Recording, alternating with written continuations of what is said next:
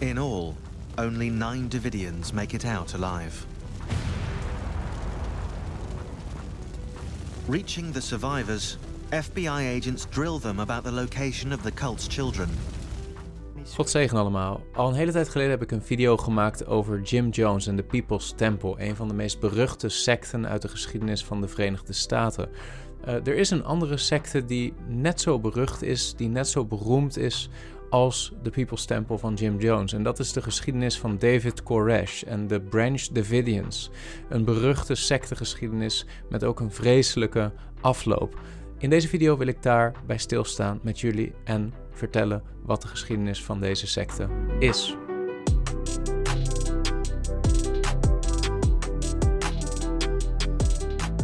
Voordat ik uh, met jullie begin te spreken over deze secte, over David Koresh en over de Branch Davidians, is het goed om te weten dat uh, ik daarin ook werd getriggerd doordat Netflix recent een documentaire heeft uitgebracht over het einde van deze secte. En die documentaire is genaamd David Koresh Waco American Apocalypse. Het is een leerzame documentaire en ik wil die ook van harte aanbevelen als je toegang hebt daartoe om die te kijken. Het is erg interessant, maar het laat ook zien waar het grote gevaar in zit met betrekking tot secten. En ook voor christenen is het goed om jezelf te wapenen, om meer onderscheidingsvermogen te hebben, uh, om het belang daarvan meer in te zien door eens naar zo'n documentaire te kijken, ondanks dat het behoorlijk confronterend is en ook wel gruwelijk om te zien hoe deze geschiedenis heeft plaatsgevonden. Maar goed, lang niet al mijn YouTube-volgers of abonnees um, hebben Netflix. En um, daarom leek het me goed om ook zelfs een video te maken om wat in te zoomen op deze secte en op deze geschiedenis. Nou, waarom is nou die Waco Apocalypse, of die, die Waco Siege, zoals het wordt genoemd, um, of ook wel de Waco Massacre, hè, de, het feit dat daar in Waco, een plaats in Texas, uh, zoiets vreselijks heeft plaatsgevonden, namelijk de belegering door het grote gebouw, het pand van die secte, hè, in die plaats genaamd Waco, door uh, de FBI, door uiteindelijk de overheid, wat uiteindelijk uitmondde in een grote brand van dat gebouw waar vele, vele mensen het leven bij verloren. Dat is eigenlijk de reden dat het zo beroemd is geworden. Dat vond plaats in 1993 tussen 28 februari en 19 april van het jaar 1993. Toen uiteindelijk zelfs met tanks hè, van het leger van de Verenigde Staten het gebouw van die secte, waar al die secteleden in zaten, uh, belegerd werd. Uh, en uiteindelijk in die brand maar eigenlijk in die hele spanne van 51 dagen dat dat pand belegerd werd, zijn zo'n vier federale agenten gestorven bij schietpartijen. Uh, en 88, 82 secteleden, waaronder 28 kinderen, zijn omgekomen op de dag van de brand op 19 april.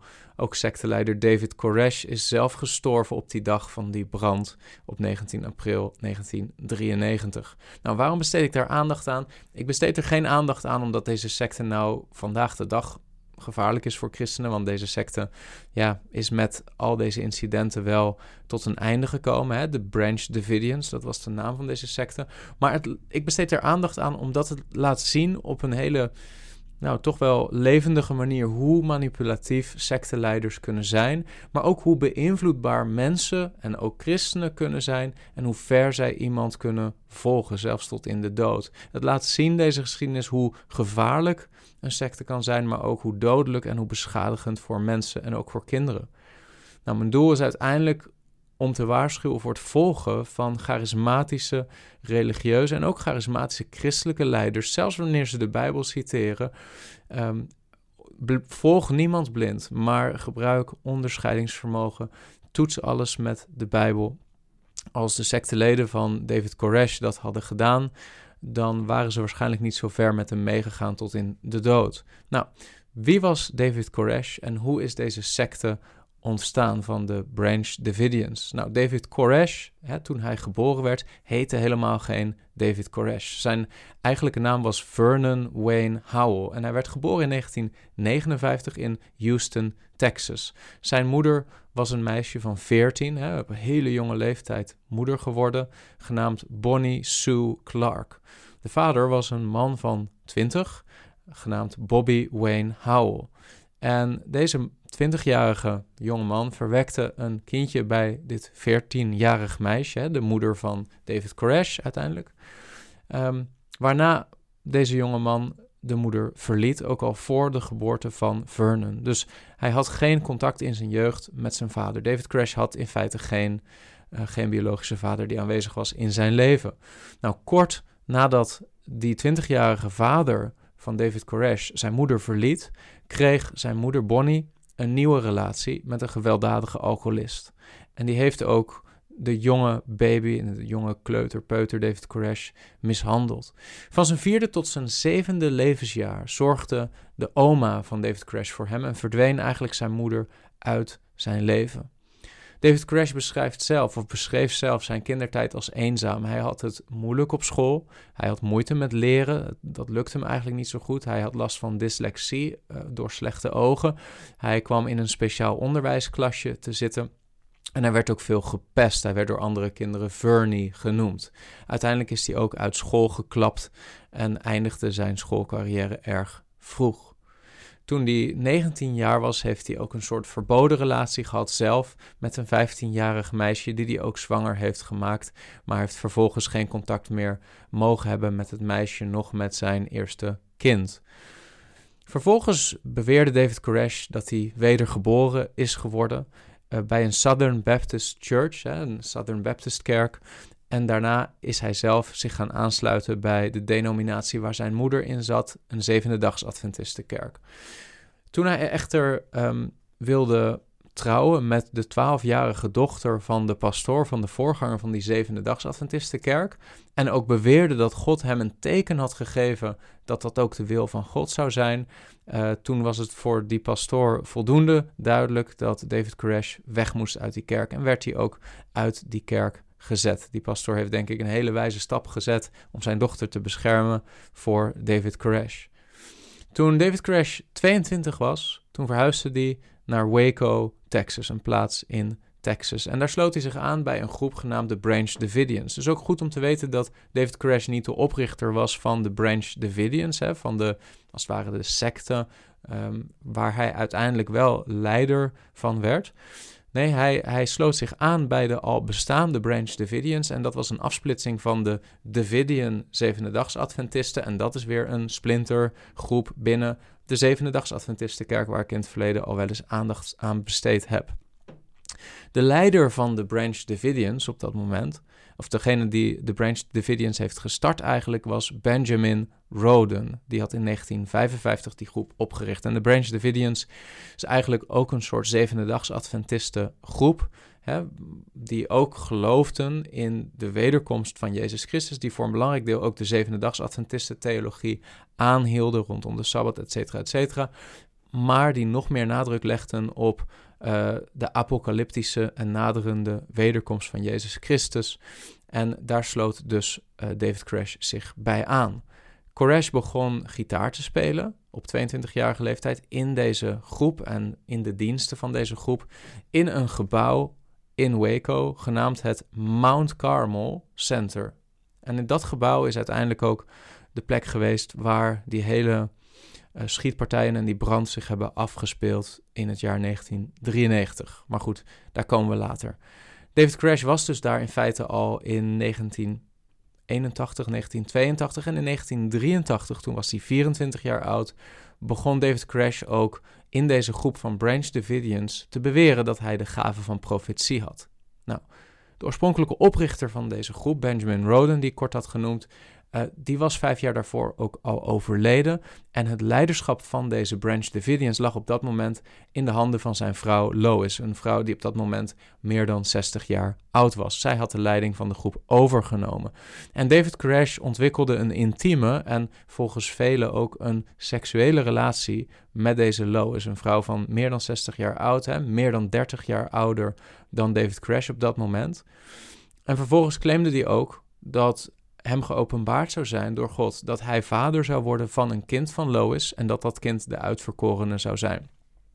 Nou, je ziet, een soort patroon hier al in het leven van David Koresh. En dat is dat op het moment dat David Koresh uh, macht wil, invloed wil, een bepaalde vrouw wil, dat hij beweert dat God tot hem heeft gesproken en heeft geopenbaard uh, dat nou ja, het Gods wil is dat hij dat naar zich toetrekt. En dat is een gevaarlijk patroon en ook een patroon wat past bij secteleiders en bij wolven in schaapsklederen.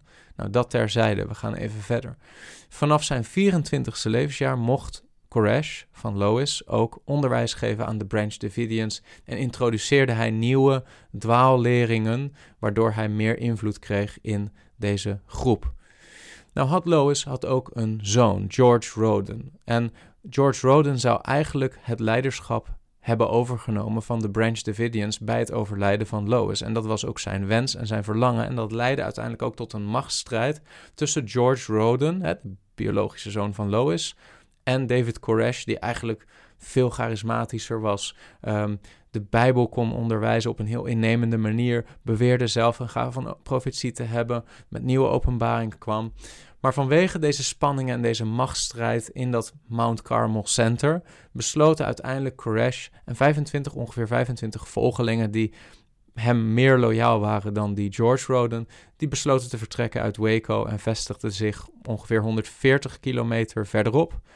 En zij gingen voor een periode wonen in bussen en in tenten onder zeer moeilijke omstandigheden. En in die periode wierf Koresh meer volgelingen vanuit Californië, maar ook vanuit het Verenigd Koninkrijk, ook vanuit Australië kwamen er mensen overvliegen om zich aan te sluiten bij David Koresh en de Branch Davidians zoals hij die wilde leiden.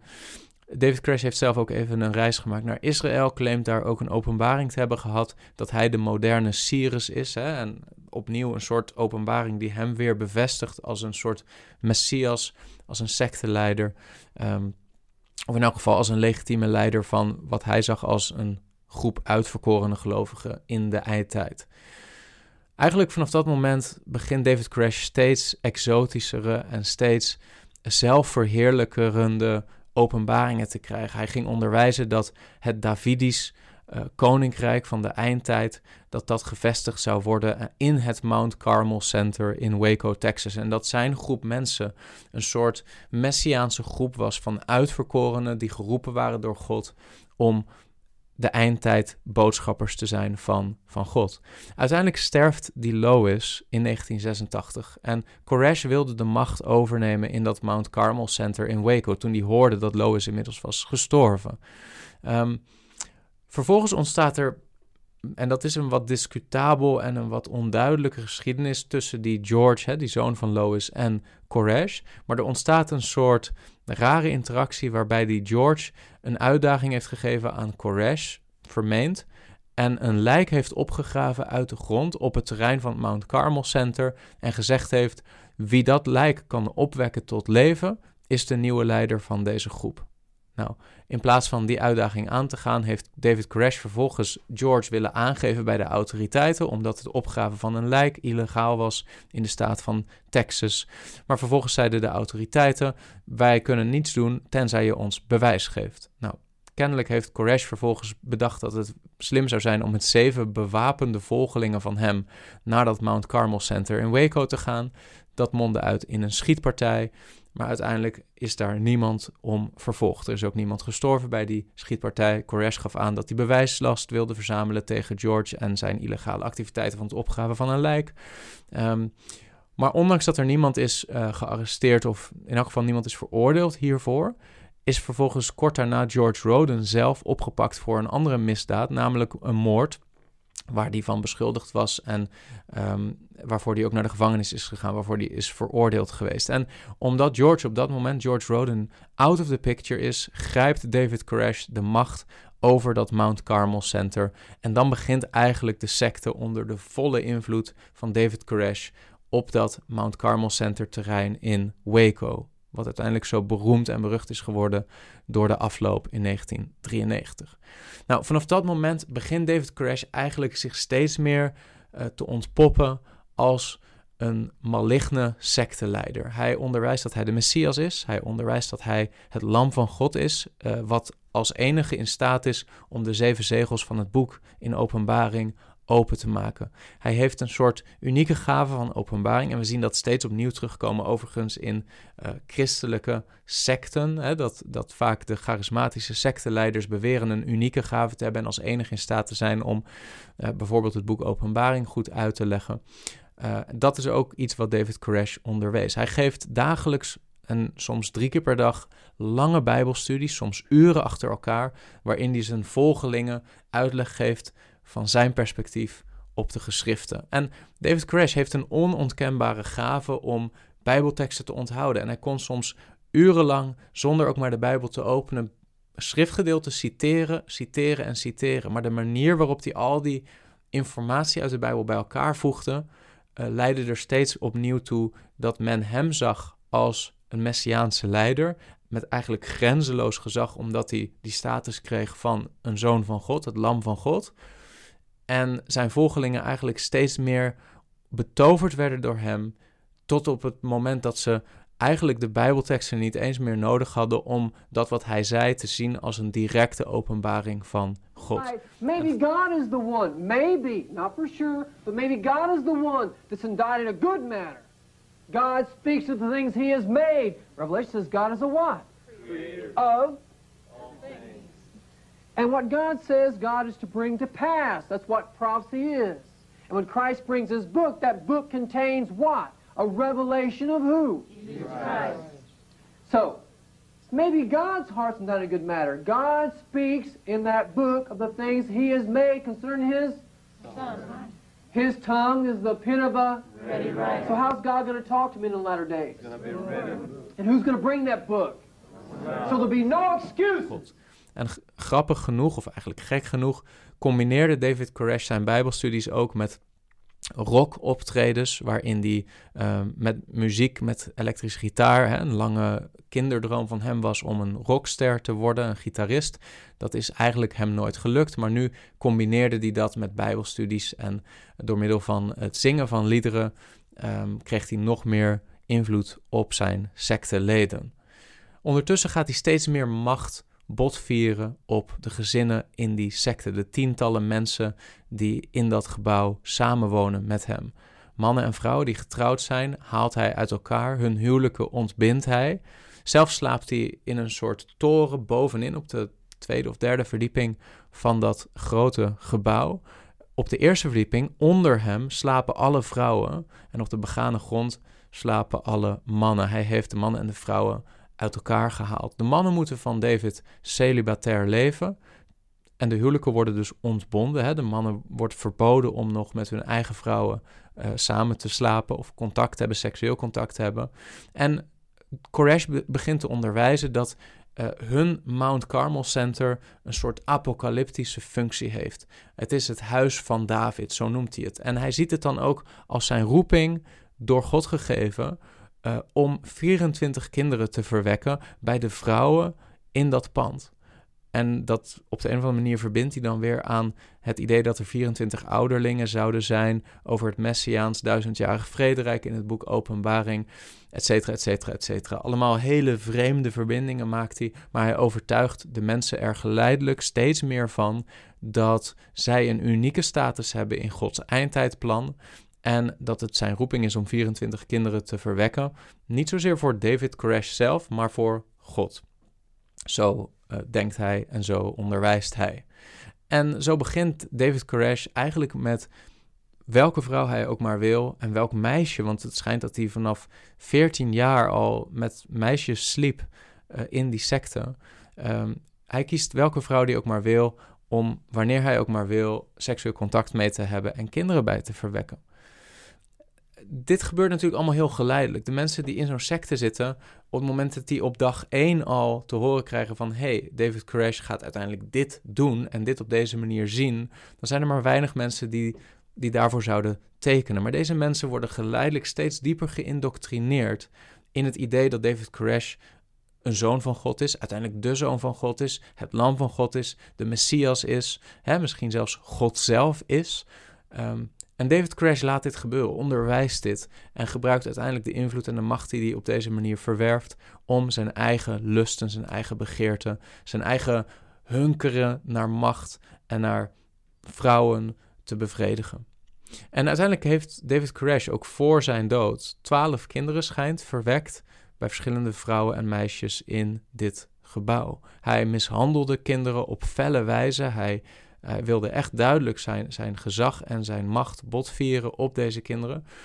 En dan vraag je af van hoe, maar hoe verdienden ze eigenlijk geld? Hoe zorgden ze ervoor dat die hele secte onderhouden werd? Nou, om geld te verdienen schijnt het zo te zijn geweest dat ze moesten handelen in wapens. Dat was een belangrijke inkomensbron. En er lagen dan ook enorm veel en heftige wapens en ook granaten opgeslagen in dat pand. Ze hadden bepaalde wapens die zelfs de autoriteiten niet in hun bezit hadden. Hè, die, die in het leger wel uh, gebruikt werden, maar uh, bepaalde uh, kogels, bepaalde munitie die de politie normaal gesproken niet zou gebruiken omdat het te groot kaliber is. Dat lag allemaal opgeslagen in dat pand, honderden wapens. Would you use a gun if somebody came in here? They come in here with a gun and they start shooting at us. What would you do? Tell me, be realistic. This is America. This is not Australia. This is not Europe. This is not where a country overthrows a bunch of people, takes away their weapons so that the people cannot argue any issues. Um, en uiteindelijk is dat ook de reden dat de aandacht werd getrokken door het ATF, door het Bureau of Alcohol and Tobacco and Firearms and Explosives. Hè? De, de ATF in Amerika, een, een soort overheidsorgaan wat een bepaalde functie heeft rondom alcohol, tabak, vuurwapens, explosieven. Um, en zij begonnen dit gebouw te surveilleren. Zij begonnen in Waco te gaan onderzoeken van wat gebeurt er nou eigenlijk precies in dat gebouw. En zijn zij inderdaad wapens aan het smokkelen? Gebeuren daar illegale activiteiten? En dat leidt uiteindelijk tot 1993, tot de grote confrontatie met de ATF en uiteindelijk met de FBI. Want op 28 februari 1993 gaat een grote groep, echt een grote groep, ATF-agenten naar het terrein voor een huisdoorzoeking. En normaal wanneer er een een huisdoorzoeking werd bevolen door de rechter of door de overheid, dan gaan er gewoon één of twee mensen naar een huis toe, kloppen op de deur, hè, laten zien dat ze de juridische uh, ondersteuning hebben om op legale wijze een huisdoorzoeking te doen en gaan ze naar binnen. Maar omdat ze wisten dat er zoveel wapens opgeslagen lagen in dit pand, besloten ze dat ze met een grote groep bewapende ETF-agenten daar naartoe zouden gaan. En eventjes ontstaat er een dialoog tussen die agenten en David Koresh, die naar buiten stapt om de dialoog aan te gaan. En het is onduidelijk hoe dit vervolgens leidt tot een enorm vuurgevecht, maar kort daarna beginnen er schoten gelost te worden. En ongeveer twee uur lang, bij mijn weten, vervolgens ontstaat er een vuurgevecht en wordt er over en weer geschoten. Waarbij de ETF natuurlijk het niet zag als een reëel scenario dat zij uiteindelijk niet in staat zouden zijn om dat pand binnen te komen. Maar dat is precies wat er gebeurt. Er sterven vier agenten tijdens die schietpartijen. Zes secteleden komen ook om. David Crash zelf lijkt gewond te zijn geraakt, is met een kogel geraakt in zijn hand of in zijn maag. Tanks I'm the kind of guy that I'll stand in front of a tank. You can run over me, but I'll be biting one of the tracks. No one's going to hurt me or my family. Het pand wordt vervolgens verlaten door de ETF, hè, die, die echt een nederlaag delven in die schietpartij. En vervolgens trekt deze gebeurtenis media-aandacht vanuit de hele wereld.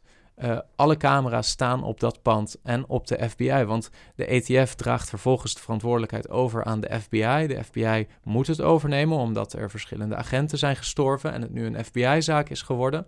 En vervolgens gedurende 51 dagen vinden er telefonische onderhandelingen plaats tussen de FBI en David Koresh. En die twee begrijpen elkaar niet goed. Want de FBI is vooral bezig met een soort gijzelonderhandeling. Terwijl David Crash aan de telefoon bijbelstudies aan het geven is. Meer tijd wil kopen om zijn openbaringen op te schrijven en wereldkundig te maken. Hij eist ook media-aandacht op. Hij wil dat zijn preken worden afgespeeld op televisie. Um, en hij belooft dat hij zich daarna zal overgeven. Maar met elke belofte die David Crash doet om zich over te geven. Um, koopt hij eigenlijk steeds opnieuw tijd, maar maakt zijn beloften niet waar. De secteleden komen ook zelf spontaan niet naar buiten. Ze zijn loyaal aan David Koresh. Ze zien hem als de Messias, als de Zoon van God. En David Koresh had ook al jaren aangekondigd dat dit scenario zich zou gaan afspelen. Dus de secteleden zien het als een bevestiging van de waarheid en identiteit van David Koresh dat er nu een belegering plaatsvindt. En het escaleert steeds verder. De FBI begint ook tanks in te schakelen. En het lijkt op een gegeven moment erop alsof er een heel leger rondom dat pand is. Ondertussen leveren de onderhandelingen aan de telefoon wel iets op, want er worden wel kinderen losgelaten, maar lang niet alle kinderen worden uiteindelijk losgelaten. Er wordt getracht om secteleden te overtuigen om weg te gaan, maar secteleden willen niet weggaan. Ze willen loyaal zijn aan David, zo lijkt het. En het geduld van de FBI raakt op een gegeven moment op. Op 19 april komt er een soort laatste confrontatie. En de FBI heeft ook allerlei fouten gemaakt hierin. Daar is iedereen het eigenlijk wel over eens. Ehm, maar de FBI heeft onderschat hoe groot de invloed van een secteleider is op een secte. Zij hadden verwacht dat de secteleden wel weg zouden gaan. Op een gegeven moment hebben ze zelfs met speakers um, geluiden afgespeeld van bepaalde monnikenchants, Oosterse monnikenchants, um, bepaalde nare geluiden van dieren die geslacht werden, uh, bepaalde muziek afgespeeld om die secteleden maar psychologisch te ontregelen en onder stress te zetten, om hopelijk ze naar buiten te lokken of ervoor te zorgen dat ze zouden zeggen: We zijn moe, we willen dit niet meer, laten we maar naar buiten komen. Dat alles lukt niet. En dan op 19 april besluiten ze naar binnen te gaan met traangas. er wordt een tank door de muur gereden, er wordt traangas in het pand gebracht. En ehm, de hoop was natuurlijk dat daarmee mannen, vrouwen, kinderen gedwongen zouden worden om naar buiten te gaan. Hè? misschien niet omdat ze, om zichzelf te redden, maar wel om de, de leidersdruk van hun kinderen uiteindelijk toch weg te nemen. Dat ze hun kinderen naar buiten zouden laten gaan, dat de vrouwen naar buiten zouden komen. Maar dat gebeurt niet. In plaats daarvan breekt onder mysterieuze omstandigheden een brand uit. Een brand die mogelijk is aangestoken door David Crash zelf of door een van de secteleden. En die brand verspreidt zich al snel door het hele pand. En de FBI had verwacht dat door de brand uiteindelijk de secteleden naar buiten zouden vluchten, maar er komt bijna niemand naar buiten. 79 secteleden komen om, onder wie 21 kinderen onder de 16 jaar oud. En het lichaam van David Koresh wordt een aantal dagen daarna teruggevonden met een kogel door zijn hoofd. Hij heeft waarschijnlijk zichzelf door het hoofd geschoten of hij is door een sectelid tijdens de brand door het hoofd geschoten. En op 33-jarige leeftijd sterft David Koresh. Maar hij neemt wel zo'n beetje alle secteleden met hem mee de dood in. Wat valt op aan deze hele geschiedenis? Nou, wat opvalt is dat deze secteleden dus zo betoverd waren door het charisma van David Koresh, door het charisma van deze man, die overigens zichzelf zo noemde, dat is goed om te weten, uh, want hij heette dus helemaal geen David Koresh. Zijn oorspronkelijke naam was Vernon Wayne Howell. Maar hij noemde zichzelf David Koresh vanwege David, koning David. En hij zag zichzelf als een vervulling van koning David. Hè. Van, vandaar ook dat Davidische rijk wat hij wilde bouwen. En Koresh, hè, dat is een naam die afkomstig is van Cyrus. Hè, de, ook wel een soort messiaanse uh, figuur in de geschiedenis van Israël. Die uiteindelijk het volk Israël enorm heeft geholpen. Maar wat opvalt is dat deze secteleden zo betoverd waren door David en zijn vermogen om Bijbelonderwijs, ook al was het volslagen onsamenhangend en corrupt Bijbelonderwijs, maar zijn vermogen om op een charismatische manier de Bijbel uit te leggen, overtuigde hun ervan dat zij te maken hadden met een door God gezonde bode en dat zij hun leven wilden opofferen voor Hem. Wat verder opvalt is dat ze niet alleen hun eigen leven wilden opofferen voor Hem, maar ook hun huwelijken, en zelfs hun kinderen. En dat zelfs op de dag van die brand bijna niemand naar buiten kwam. Vrouwen en kinderen zaten mogelijk ook vast in een soort schuilkelder onder de grond.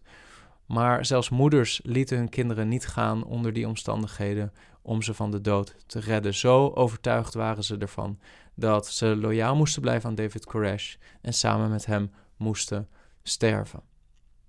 Maar wat denk je van de geestelijke schade? Hè? Dit, dit, verhaal is al door heel veel seculiere nieuwskanalen en ook nu door Netflix is er een documentaire over gemaakt. Maar wat natuurlijk niet belicht wordt in dat soort documentaires is de geestelijke schade van het volgen van zo'n secteleider. Als je zo'n man als David Koresh accepteert als een valse messias, ja zelfs als zoon van God, als lam van God, wat betekent dat dan voor je geestelijk leven? In plaats van dat je loyaal bent aan de Bijbelse Messias, Jezus Christus, de waarachtige zoon van God, dat je die inruilt voor deze zondige man, die zichzelf overigens ook openlijk de zondige Messias noemde. Hij onderwees dat Jezus zich niet goed kon inleven en verplaatsen in ons mensen, omdat hij zelf zonderloos was en dat David Koresh een soort nieuwe zondige Messias was die zich beter kon verplaatsen in de levens van zondige mensen zoals wij. Dit soort leringen zouden iedere christen die zijn Bijbel een beetje kent, moeten alarmeren en moeten triggeren in het idee: dit is geen man van God. Dit is niet iemand die door God is gezonden. Dit is misschien een heel verward mens, misschien iemand die oprecht overtuigd is dat hij door God geroepen is. Maar we moeten zo'n man ook voor zichzelf en voor zijn dwaalideeën beschermen, door zeker niet hem te verheffen tot een geestelijk leidende positie. Maar zelfs wanneer iemand als David Crash alle kenmerken heeft van een wolf in schaapskleren, dan kan de, het charisma van zo'n man zo sterk zijn dat mensen hem niet toetsen of niet voldoende toetsen en hem gaan volgen. En hoe verder je iemand gaat volgen, hoe meer je ervan overtuigd kunt gaan raken dat zo iemand door God gestuurd is en je geestelijk onderscheid kwijtraakt tot op het moment dat je zelfs bereid bent om je kinderen op te offeren voor zo'n man en uiteindelijk denkt dat je God daarmee een dienst bewijst. Wees daarom voorzichtig. Dat is de les van deze hele geschiedenis. Net zo goed als die van Jim Jones en de People's Temple, is de les van David Koresh en van de Branch Davidians, is de les, wees voorzichtig met charismatische geestelijke leiders die een soort monarchie stichten, die eisen dat je loyaal bent aan hen en hun onderscheiden leerstellingen, uh, dat je hun erkent als mensen die een soort laatste dag openbaring ontvangen die niemand anders ontvangt. Wees zeer voorzichtig met dit soort mensen, want je hebt gezien wat het effect kan zijn. En hoeveel mensen, hoeveel tientallen mensen, maar ook kinderen, hun leven verloren door zo'n man, door zo'n wolf in schaapskleren. Ik hoop dat je iets hebt gehad aan deze video. Tot de volgende keer. Was deze video voor jou nuttig? Druk dan op like en wil je vaker dit soort apologetische video's zien? Abonneer je dan op dit kanaal. God zegen.